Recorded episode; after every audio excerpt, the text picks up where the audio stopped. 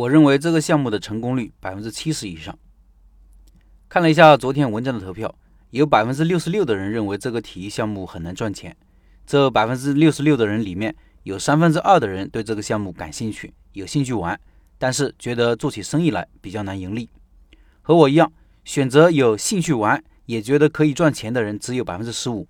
不过投票里有百分之五十七的人表示对这个项目感兴趣，如此高比例说明了一点：项目本身是有些吸引力的，并不是让人敬而远之的项目。我估计大部分老板认为这个项目难以赚钱，主要因为两点：一是知道人少，对这个项目没有基本的认知，缺少自然流量，推广难度大，不像羽毛球、乒乓球这种广为人知的项目，根本就不需要介绍。球馆一开起来，附近的居民就来了。位置好的球馆去玩都需要提前好几天预定。记得以前在上海上班的时候，同事间就经常约着一起去打羽毛球，每次去球场都是满的，场地费也是逐年提高，现在依然如此。二是怕留不住人，玩一次新鲜劲过了就不玩了。毕竟是小众运动，至少这位老板要做的时候还属于小众项目本身。如果中国人不喜欢，就会成为硬伤。蛮多运动项目是这样的，比如射箭馆。迷你高尔夫球场，这也是这个项目的两大劣势。有劣势不可怕，怕的是不知道有劣势，从而没有应对的策略。第一个担心是必然的，板式网球，我估计百分之九十九的中国人都不知道，确实需要花大力气宣传和推广。可以这么说，如果没有想好怎么推广和宣传，没有一套详细的宣传方案，宁可不开始。这是这个项目成功的关键所在。建议老板先全国考察一遍，我看有些大城市已经有这样的球馆了。和这些老板交流，什么样的推广方式最有效？都是些什么人来玩？回头率如何？了解基本情况，请教别人，并不是为了限制自己，自己也有推广思路。比如，既然是娱乐性项目，就要充分利用现在的一些新媒体来宣传。这么新潮的东西，是不是可以请抖音网红打打卡？是不是可以在吃喝玩乐的娱乐号、视频号、公众号做做宣传？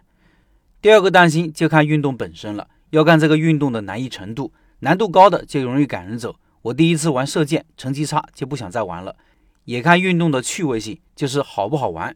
娱乐项目必须好玩，不好玩玩一次就不玩了。这一点大人小孩都如此。小众项目有没有优点呢？也有，竞争少就是最大的一个优点。爱好者别无选择，忠诚度会特别高，在圈子内的口碑也会迅速传开。一旦做起来会很稳，不像开个快餐店，好不好不仅要看自身如何，还要看看竞争对手如何。